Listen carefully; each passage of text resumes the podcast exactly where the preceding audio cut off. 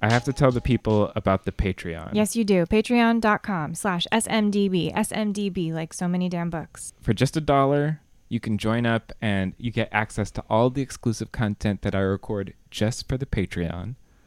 Also, you get to join the book club. Oh, the So yeah. Many Damn Books book club. It's been some of the best conversations I've had about books. It really always sounds like a blast. I'll usually like come home and just hear like giggles coming from the library. So it's a great time. You should join. and I would love to have more people join the fray. You may or may not know that Christopher runs this whole show himself on the hosting side, on the technical side, everything. This is a one man show, truly. He does it all. Support your boy Christopher. Even at the dollar level really helps. So uh, join up, patreon.com slash smdb. I'd love to have you. Patreon.com slash SMDB. On with the show.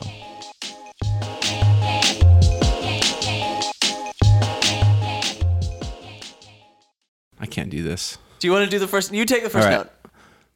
So many. So many. So many damn books. Not bad. Pretty good. Three part harmony there. We actually we got it. Almost. This is two and a half, two and a half part. Uh, welcome to uh, Luke Wiget. Yeah. Hey, thanks, our, guys. Uh, our our trusty engineer. At this point, yeah, this just evening. yeah, because well, we should say why. Oh why, yeah. why? Luke, you could say why if you want. Well, it's kind of been a long con. You know, um, three or four months ago, I said, Hey, you know, I know you've been kicking around a podcast idea. I've got some microphones and preamps and, and whatnot. You should come over and record. And I was just slowly just trying to, you know, just weave myself in so I could be on the podcast. So thanks. Oh, of course. Woo! And uh, thank you to Luke. There really wouldn't be It wouldn't be a podcast. uh, so many damn books without Luke. yeah, it's very true. Oh, it was my pleasure. And it's been, I mean, there's worse ways to spend a Saturday afternoon. So it's been, Hey, it's been, it's no, it's been great. You put that guys in our do all, press material. yeah, you guys do all the heavy lifting. I just sit here and eat pumpkin seeds. It's great. But yeah, this is um Luke is uh heading out. He's hitting the dusty uh trail. Uh but so Luke's been sitting here and recording us up until this point. We thought we he would come in and provide the color commentary for Drew, Drew's and my uh bookophilia. Yeah. Um, it makes sense, dude. This it's an event in Yeah. our lives. This is Luke, uh, his last time recording us, and so we It- thought we'd talk about big event books. And also it's an event for us because this is Oh my god, it's the tenth! It's, It's the the tenth episode. episode. Oh man! well, guys, I, I, I, you know, I'm about 30 episodes into the podcast I do, and it's important in your relationship that you remember these these big anniversaries. Did you what what's what's the 10th, The 10th is, anniversary uh, supposed to be? It's something uh, it made of sheepskin. sheepskin. Well, yeah, event books also. I mean, let's get right into it. Um, Yeah, every year it feels like there are a couple, you know, where suddenly it's announced that this author is going to be publishing a book, and the publishing world goes nuts. right, and I think I think that you can sort of blame it if you want to place some blame Mm-hmm. on on the Harry Potter book um, event, Yeah. which I personally grew up with. Yep. Me too. Uh, heading to the bookstore at midnight, um, coercing a parent to to take me. To yeah, to drive us there. Christopher's actually dressed like Harry Potter right now for, for the listener. yeah, accidentally. Yeah. Um, Accidentally. Look, Alohomora. All right. uh, no, but I, I, I, I kind of get really into the idea of the event book just because, as we've talked about in the podcast before, living in New York City and reading the book that everyone is reading is actually kind of fun. Uh, especially things like like Goldfinch is the the example that we've talked about before, where it, it was just a book that if you were reading it on a subway, someone else was reading it on the subway, or if they weren't, they would be like, "You're reading Goldfinch? I just read it." Yeah. No, there's something really cool about it. That it's a sense of community that you know everybody's excited about it, whether or not they're liking it. Everyone's like, "Well, I got to read this because everybody's reading it right now." Right. Um, during the that big during the Goldfinch year or years, uh, when I was working at the salon, this woman came in and she was reading a copy, but it was uh, large print. so you basically have to like roll it around in one of those rolly backpacks. It was just so massive.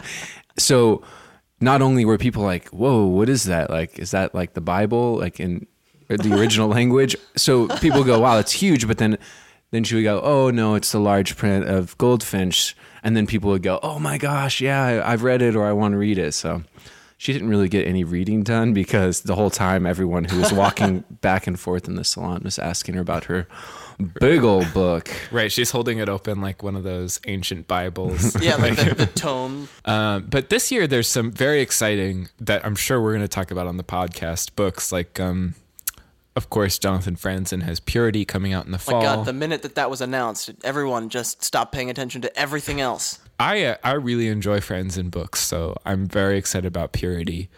The other event book that might not be an event, but I think they're going to try because they paid two million dollars for Yeah, it. and it's a debut novel. So right, which a debut event book is pretty rare. last time I think was the Art of Fielding. Right, and that make- worked. Yeah, yeah. that did. was that was a really fun book. That was a great book, um, Uh, for a lot of reasons.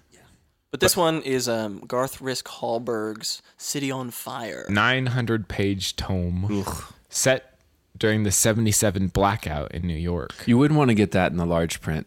No, It'd just No. be too much. That's all. that- fourteen hundred pages. yeah. Oh man, I'm really excited about that. I mean, it's Book. yeah, it's it's a cool thing. Like we're taking a risk on it. and and there's something like I I think it's kind of unfair to the book world sometimes because I, I sort of get made fun of for getting excited about books coming out, and and I think that the book world deserves the type of of hype that something like the new Star Wars movie is getting, where every trailer is dissected by thousands of websites and and everyone's like trying to figure out the name of whoever the person was on the fake land speeder. But I just uh, I I get excited about books like this partially because anticipation is almost as fun as reading the book itself. Like where I w- where I was trying to figure out what the plot of the Goldfinch was going to be, or or for uh, for the book that we read this week, David Mitchell's The Bone Clocks, which we knew was going to be one of his. Uh, what what what is the name of this type of book? It's uh, linked stories, I guess. Linked. Kind A of. story in novels. Uh, reverse that. A novel in stories. Yeah. Yeah, yeah. It's it's not unlike um, Cloud Atlas in the sense that there are linked stories with characters. I mean, this one is it's more tightly linked than that. But yeah, it's short stories that come together to build a whole novel. Right, and so this was six. The, so so David Mitchell's The Bone Clocks is six six pieces, mm-hmm. but not unlike Cloud Atlas. He likes this form. I think it. do- I think it suits him, to be honest. Yeah, but I I, I think that the event book. Not only does it move in the national conversation towards a book, which I always want, mm-hmm. it also has this really interesting sort of expectation that the book has to be amazing. And it's and it and it's something that like a, a Star Wars trailer doesn't there's no version of that that makes sense. There's no way to explain a book like a trailer can. Yeah, I mean, and you know, there are book trailers sometimes. That Shteyngart has done a couple of. Those are the exceptions that prove the rule that are funny. I'm I'm going to I'm going to just say that they just stop spending money on those and do something else with it. Oh, that. I was going to ask you on book trailers. You mean? yeah, I just I just don't think it's worth it. Yeah. Because Yeah. it's the wrong it's i don't think it's right I, I i i've never seen a book trailer that i thought was that is a great book trailer i have thought eh, that's a good trailer for a book trailer like Right. I, I, I guess it's that's always okay for a book trailer. yeah Yeah. even um, the best version of it is is night film for by uh, Marisha Pessl that was a that was as good as a book trailer can get and it was bad What about um has Miranda July done any for her book or did she do any? Cuz I I mean, you know, someone who's already in that world, I imagine could kind of kill it. That's a Oh, good yeah, question. that's a good but I don't know if she did one for for the first Bad Man. She did. She has done some very cool uh, promotional stuff for the book. I have one question for you guys. So, you know, I live in New York also and I'm supposedly I'm doing air quotes here working on a book. I've never heard this term event book. Is where what's this sort of is this something that you guys came up with or is this something that I just missed? I mean, I feel like it, I maybe me made up the term. It's it's sort of made up, but it's also it's also more of a publishing world term.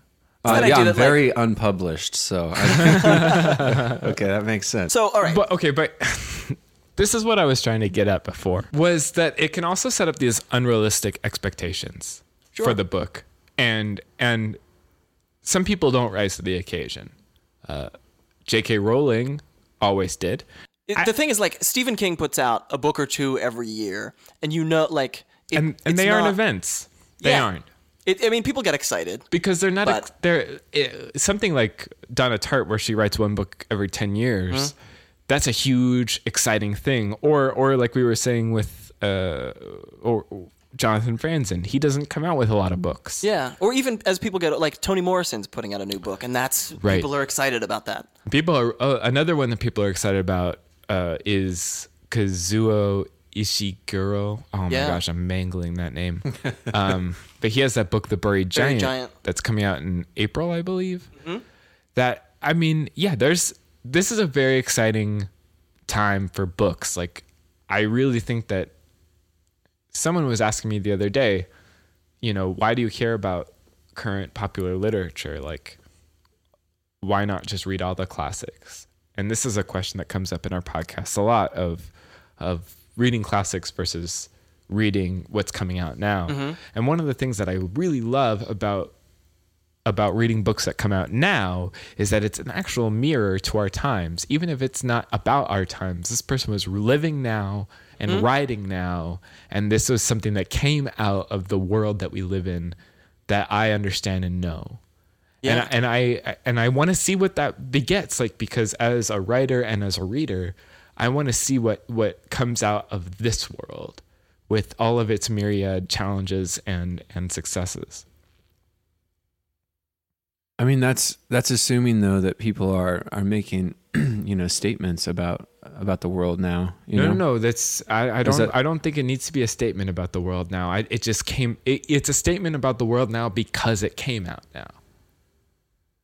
Yeah, I just I wonder. I mean, you know, you guys are talking about book events. I mean, are more more novels come out per year now than ever, right? Than ever Yeah. in human Okay. history. Yeah. um, which is good in some ways, and of course bad in others. Um, which you you Christopher could speak to that way way uh, more uh, clearly than I could. But I don't know. I'm just thinking of like some of the and these aren't new books, but um, some of the books. You know, even like you know, I love Kerouac. Um, I mean, he was he was holding up. You know, even on the road, which okay. W- take it or leave it whatever but like he was saying like this is what america is right now this is who you who you are who i believe you to be this is who i hope for you to be all these those things um i mean on the road you know you pitch that now it would be very it would be a very tough sell it wouldn't be an ev- event um i mean still even with that book and i know i know you guys have other books to talk about so i'll get out of the way but um i mean he was carrying that book around with him for Yeah. years. I mean, he had written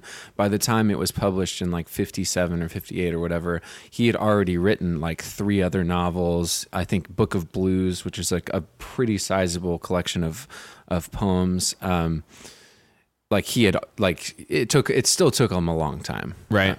Right. Well, but I think that I think that with our current culture of of instant gratification, that the the Kerouac who would reach that world, they don't have the patience. Mm-hmm. Well, the the gatekeepers thing is interesting because as we talk about these event books, these event books are big deals. To, uh, like the the Garth Risk Hallberg book, Great. it's some random dude's first novel, and it's a 900 page novel about New York in the 70s. On the like, if you just said that to somebody, like, "Hey, do you want to read a 900 page novel about New York in the 70s?" Somebody would be like, "Another one." yeah. but it, it like it the gatekeepers have said this is this is going to be a big deal so all right the big the big event book of last year as we've said several times now really was uh, the new david mitchell and and it's because uh, he, they he- uh, David Mitchell sort of broke through in 2000 was it 13 a couple years ago with Yeah. the Cloud Atlas coming out as a movie even if it wasn't the most well received, it was one, something that a lot of people talked about. Well, because the And- book did very well, but it did very well in book circles. And then it became an even bigger Mm-hmm. deal after the movie came out. And so he kind of has this gigantic audience in the same way that uh, that J.K. Rowling started to get a huger audience due to the fact that movies were coming out based Yeah. on her books. Um, so he he had a lot of eyes on this one. Yeah, and he um he does an interesting thing with this one. He's a very self-aware author, I think. Well, he's um he's like a nerd of nerdery. Like he really enjoys Star Trek and really gets into the all of the different ways that you can be a really deep fan of something. He is too. Yeah. And I think you can actually read that in his prose. Is like none, none, none of his characters are lazy or or lazeabouts or like get struck dumb at any time. Like they're always like driven people. Yeah, they're always very active in their own stories. Yeah. Um, and that's across all of his books. And one of the very interesting things about this book in particular is that characters from across all of his books intersect in this novel. And it's sort of, he does like the Stephen King thing of putting all of his books into the same universe. Before we get into whether or not that's a strength, um, what is the Bone Clocks about? I have a hard time, Um, so you can go. at the end of the day, it's about a centuries long battle between two sets of immortal humans. Um, and like, bear with me. The good guys and like, there's a good guys and a bad guys team. The bad guys basically drink the blood of of young children, and that helps them extend their lives. The good guys live out a full life, die, and then are reborn into another body. Right. Um, and But- these stories, it takes place from, uh, hang on, I have it right here. 1984 to 2043, so it's almost Yeah. 60 years. It the the story really mostly concerns Holly Sykes, who we meet when she's Teenager, 15, and then we follow her until she's nearly 70 Mm-hmm. or over 70, and um, Well, yeah, that's the thing. The synopsis of this book, like, if you had to say what the overarching plot is, it's how she interacts with this this ongoing generations long struggle. But the individual stories themselves are sort of self contained. Um, sto- like, there's a story about an Iraq War correspondent on vacation back home and struggling with whether or not he wants to go back. He's a photojournalist. Um, I wondered about the interconnectedness. To go back to your point that that that he was making this sort of David Mitchell shared universe, um, and and compared that to Stephen King's, uh, Stephen King's shared universe, it never feels like the point of the book. It always feels like, oh, Little Easter egg. little Like, are you t- in with Stephen King? Are you talking about like the Dark Horse, Not, or what are those? Dark Uh, Dark Tower. Tower. Dark Tower, Yeah. Dark Horse, Dark Horse, like is that world, or Yeah, yeah. Well, m- more more just he just has connect he with the Dark Tower series and other things. He sort of just has connected his worlds. Um, but like a mention of this character. Like I read this yeah. book by the guy who's the main character of Bag of Bones or something. I think people love that. Yeah, and and and I think that people who are David Mitchell fans really love love it in this. But I wondered, it started to feel like the point of David Mitchell was to f- to understand his world and not necessarily to tell a story set in that world. Sometimes. I I didn't I didn't want I, I started to wonder if his interconnectedness had a point beyond just connecting. Well, the thing is, I don't think. I don't think the interconnectedness is that obvious. If you've never read a David Mitchell novel before, or if you pick up any random David Mitchell novel, I don't think you'll you'll necessarily miss the connections. Like when um, I'm forgetting his name right now, when the old guy from the nursing home in Cloud Atlas, who's the author, shows up, Timothy Cavendish, briefly shows up in for like two lines in um, a literary festival section in this novel. Like, if you don't know who he is, he's just some old guy who's talking to the main character. But Right, but even within this book, with the interconnectedness of these stories, when I'm reading about Crispin Hershey, who is sort of the David Mitchell slash Martin Amis author character whose whose new novel has just been trashed by a prominent literary critic. I I I am not quite as as involved in the story because I'm sort of waiting for Holly to come in, or I'm waiting for the horologist and the anchorites to come in, or I'm waiting for Jacko, uh, Holly's younger si- younger sibling, to be mentioned. Like I'm sort of waiting for that. So I, am I don't know. Like with this in, with the sort of uh, sequential, uh, sectioned stories of this. I, I I was sort of always waiting for it to get to connect again. I, it almost felt like a disservice. Well, I think that same thing can be said about Cloud Atlas, though. In each of those sections, even though there's no character who travels through, it's that sense of I just read the first half of this story about you know this composer, and now suddenly I'm reading the first half of this story about this investigative journalist, and you're like, how how do these things connect? And that actually was my great problem with Cloud Atlas was that by the time I finished the novel, I was like, so what was the point here? Right. Whereas this, to me, did feel more plot driven because there was the connective tissue of Holly. With Stephen King, I feel like if I go back and read one of his books, I'm going to get an amazing story and I might get another little piece. So, where, like yeah, in King, it's more of like a little Easter egg, like, oh, cool.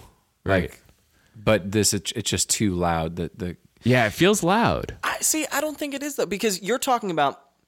You're not even talking about necessarily like Timothy Cavendish showing up in the middle of this, or a reference to the hmm. Cloud Atlas Sextet, which are like the Easter eggs that do show up in this. No, it, it for me it's more like I wanted to spend more time with Hugo Lamb, but he felt like that was done with that section, so he was moving on. Yeah, but so I don't think that's necessarily a problem. And it was for me though, because when when we left Hugo Lamb, I was like, well, that guy was really interesting. I just I just spent 100 pages with him, and he's gone. I mean, this is the thing. We're going back to sort of the the problem with event books. Sometimes you wanted something different out of the book than the author wanted to write. Yeah, that's definitely true. And and I I fully admit that my fascination with Hugo Lamb has a lot to do with my fascination with uh, the Tom Ripley series by Patricia Highsmith. Uh, Tom Ripley, which was immortally played by Matt Damon in The Talented Mr. Ripley, an incredible, incredible movie. An even better series of five books, which fans of it call the Ripliad, which I love Yeah, that's a great name. but when when you when you read Hugo Lamb, and even at there's a point where someone says, "Ah, isn't the talented Hugo Lamb?" Like you can tell that Mitchell was almost writing, t- uh, you know, Tom Ripley fan fiction. Uh, be generous. It's pastiche. It's not fan fiction. There's an important distinction there, I think. I I I think that it's pastiche that dipped into fan fiction. It, it felt very close to me. I think uh, just to sort of interject, um, I'm just thinking about like these books in particular, event books, that the people who are are likely to pick them up more so than like, oh, Denis Johnson has a new book out. Like Yeah. this is a wildly different audience, right? That the people reading these books, I mean, it's it's fascinating to hear you guys uh, dissect it and sort of explicate what's going on in the book. But I was just thinking that most of the people who probably picked this book up uh, treat it differently. They go, "This is what he gave us." Um, whereas you know you're saying like, "I wanted this, I wanted that." I wonder how ubiquitous that feeling, just in general in reading, like, you know, I really wanted more of that, or does the just the average reader, not someone who hosts a book podcast, um, just go, "Oh, this is what it is." You know what? No, I feel like people go no matter what the book because of the because of the way you go into any undertaking. Because a book is an undertaking in the same way that a movie is an undertaking, the same way that you know going to a restaurant is an undertaking of your life. Um, is is that you end up thinking like I'm going to go to this restaurant. I'm going to have a nice meal. And then I'm going to go home and think about that great food that I mm. had. And you go and you sit down and you want pizza, but they sit down and they give you this weird pizza that wasn't what you were expecting. Like it's the same sort of thing. It's where where your expectations have to meet somewhere in the middle with what's being given to you. And so my expectations, I knew what this book was going in. I knew it was six sections, but I I wanted a completion.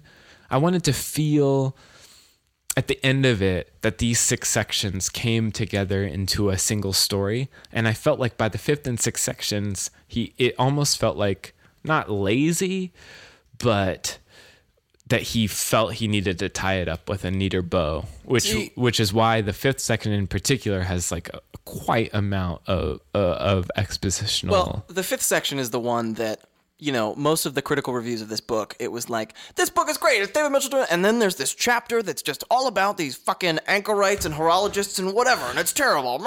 But I can see where that I, I was not expecting to I was not expecting to agree because I love fantasy books. Hmm? I love David Mitchell's writing.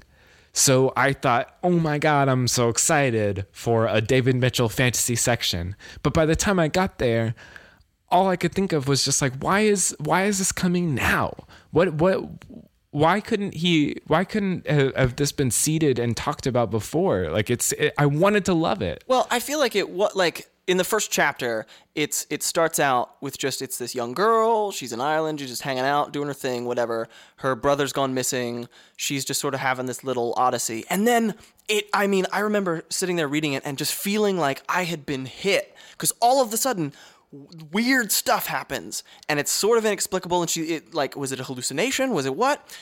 And then it goes away and we jump to the next chapter, the Hugo Lamb chapter and it's just a sense of like wh- what and i felt like each each chapter had this element of for me it was like a puzzle and i was solving the puzzle along with the book and that sense of like here's this information here's and then finally being like here's all of this information here's the like and i was just right Like- there with but at the same i kind of felt like i kind of felt like in the same way uh, uh, like i had been given okay so i have like 500 pieces of a puzzle and i've put together 300 pieces of it. And then david mitchell was like oh shoot.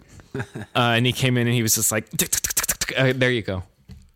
And it just sort of fi- filled it in where I- i mean ultimately i guess what i'm asking for is like another 600 pages of this book of of these characters which i, I and i would have read i would have read a, a 1200 page Well, uh, yeah, def- david I mean, mitchell book because because he's an writer. incredible writer. He really is. And and all all of my caveats aside i had an enjoyable time reading this book but I think that the the perfect example of, of how I felt about this book is is is best indicative of this last uh, chapter and section of the book where it's set in 2043 and it's his version of the apocalypse, um, a post apocalyptic world, uh, and all I could think of was just like I'm I'm out. It it was almost like uh, the last ten minutes of a college class where like the the professor's like, "Oh, I have one more thing," and you're like, "No, You're you zipping don't, up your my friend." Jansport, Yeah. like just Like, very I've already- slowly. yeah, I've already put away my notebook, man. So good,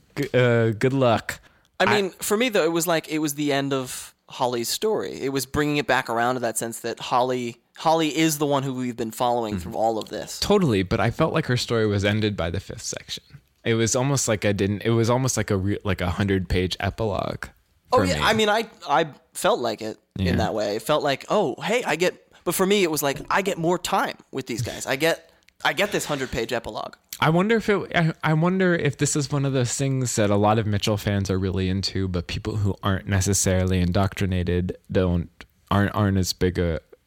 Yeah. I mean, here's the thing. I prior to reading this had only read Cloud Atlas, and while I liked it, I liked it in a clinical sense. I thought it was a clinically well executed novel, but I didn't feel the passion that so many Cloud Atlas fans feel about it. Right, and my my Mitchell before this was Black Swan Green, which might also explain why I was so excited about the Hugo Lamb Mm-hmm. chapter because it was it was most uh, tied to the the uh, the Black Swan Green. Yeah, yeah. That's his, he. Hugo briefly appears in Black Swan Green. Yeah. Um, You know, uh, Drew, one of the last things you said about like sort of feeling that passion. I mean, so much of this conversation, uh, it, it it sounds to me like you felt, and correct me if I'm wrong, like you felt like it was written.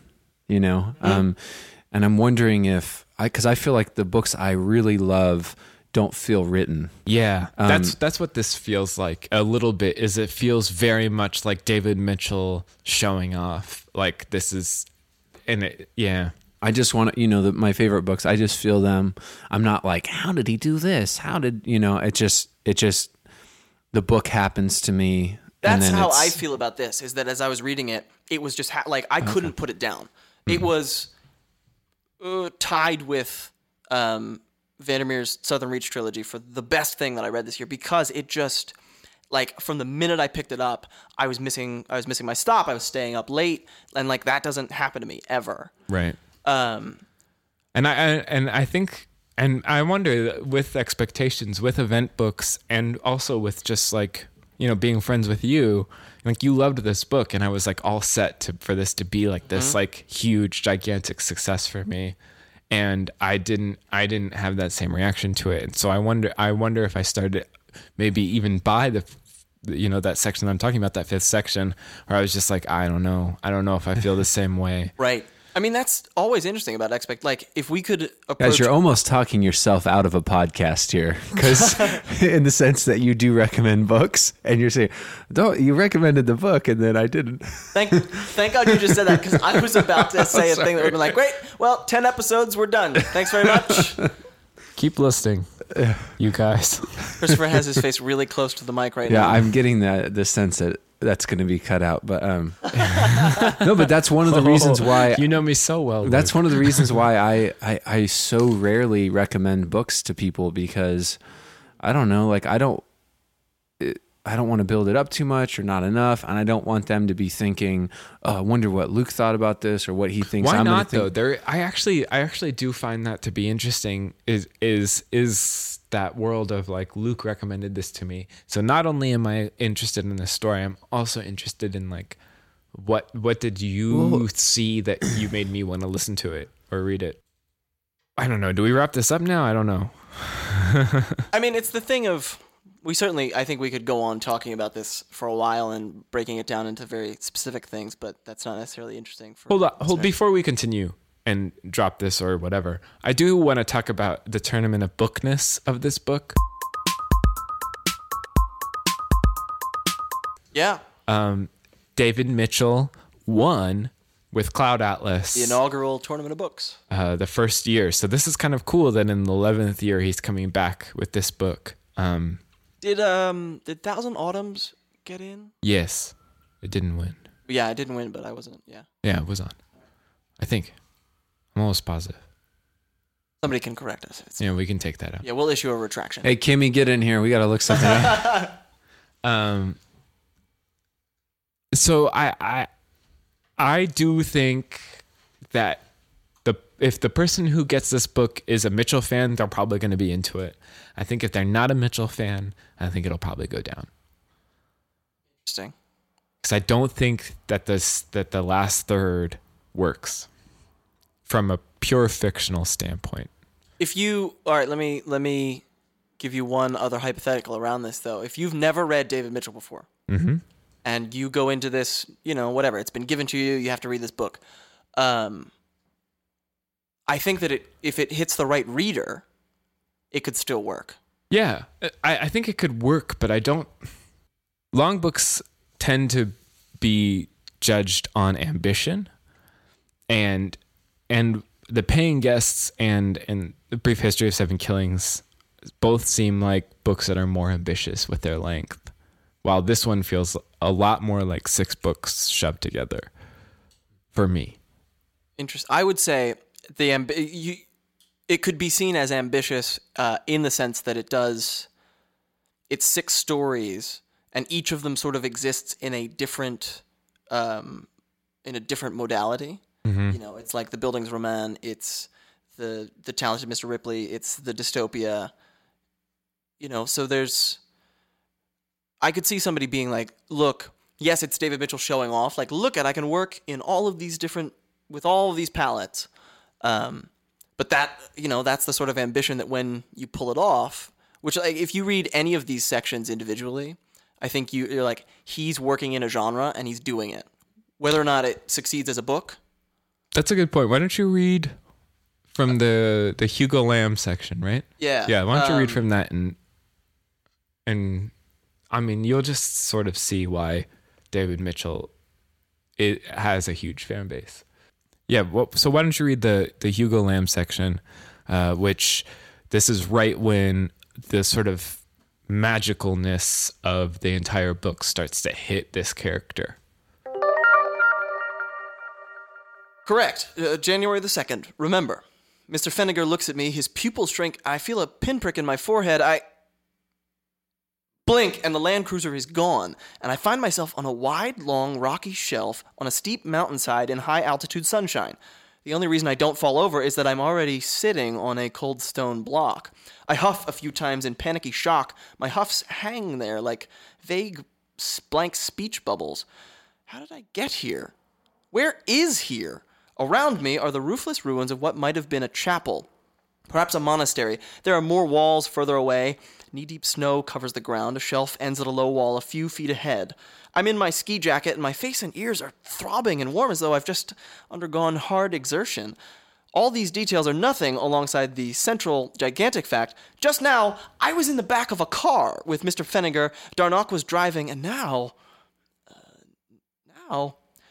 Welcome back, Elijah D'Arnoq says to my right. Thanks for reading that um, because January 2nd is actually my birthday. So Oh, yeah. I appreciate Hey, it. happy birthday. Thank you. Okay. So so yeah, I mean you can tell that he's a good writer. Yeah. And and that I I mean I I, I gotta admit that I was very excited about the mystery and the magic still at that point. But it felt unexplored. Especially because like very soon after that you're done with Hugo. Right, the chapter ends. He sort of does do that each time. It's like, and now here's the stuff, and we're moving on. Yeah. Yeah, I can, I can see how that rubs people the wrong way. Yeah. But yeah, I, I, I don't think that I think that this is totally worth your time. I think it's a really interesting book. Uh, it didn't quite hit the notes for me, but it's still fascinating. Yeah, I mean, it's made me want to go back and now read the rest of his. Right. I, I'm probably going to read Thousand Autumns actually because Yeah. I'm really excited about that. And and also, if you're a David Mitchell fan and you are kind of curious about what what characters appear where, there's a really nice uh, graph Oh yeah, New York Magazine did it. that in yeah the, uh, that you can you Catherine can Google just New York Magazine bone clocks connected David Mitchell. That's It's also a Google great search. Yeah, It's a great piece about Mitchell and what he. If you're if you're uncertain based on you're hearing what Christopher and I are saying, and you're like, ah, am I gonna like this? yeah. Read that because she does piece. a nice job. Yeah. But now we should talk about uh, what you should read next. It, it, uh, assuming you're reading alternative books, books, but in between, something pulpy, something fun.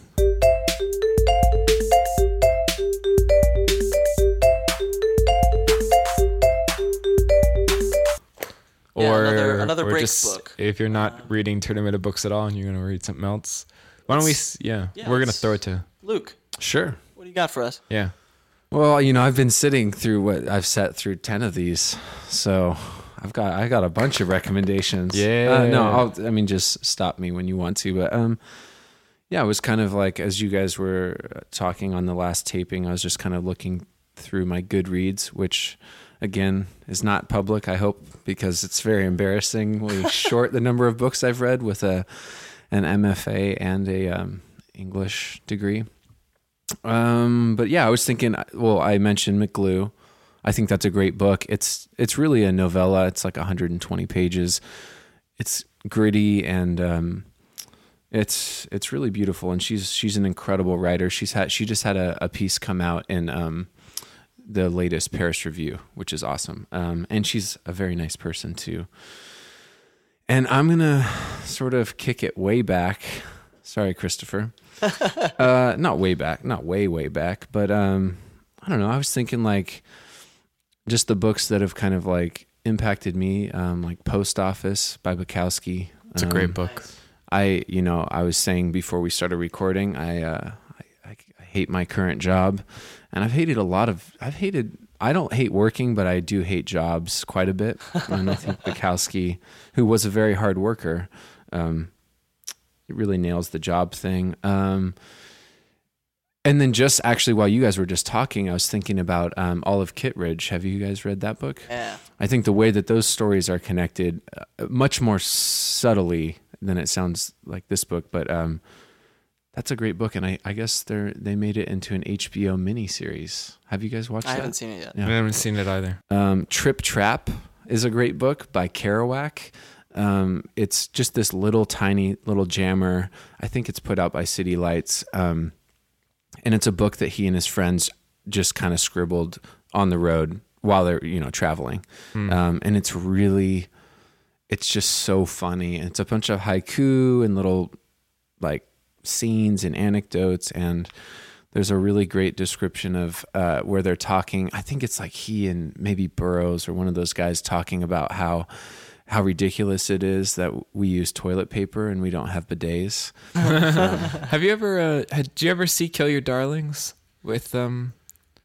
I haven't. I've watched clips. That's the one that's based on On the Road or the Hippos. I think it's on the road. No, Okay. the hippos. Is it? Oh, Yeah. is it? I have not. No, I've read the book. It's gr- I, I enjoyed the book, but probably mostly because I really love Burroughs and Kerouac. Two more, maybe. Cool. Is that okay? Yeah. Maybe five more.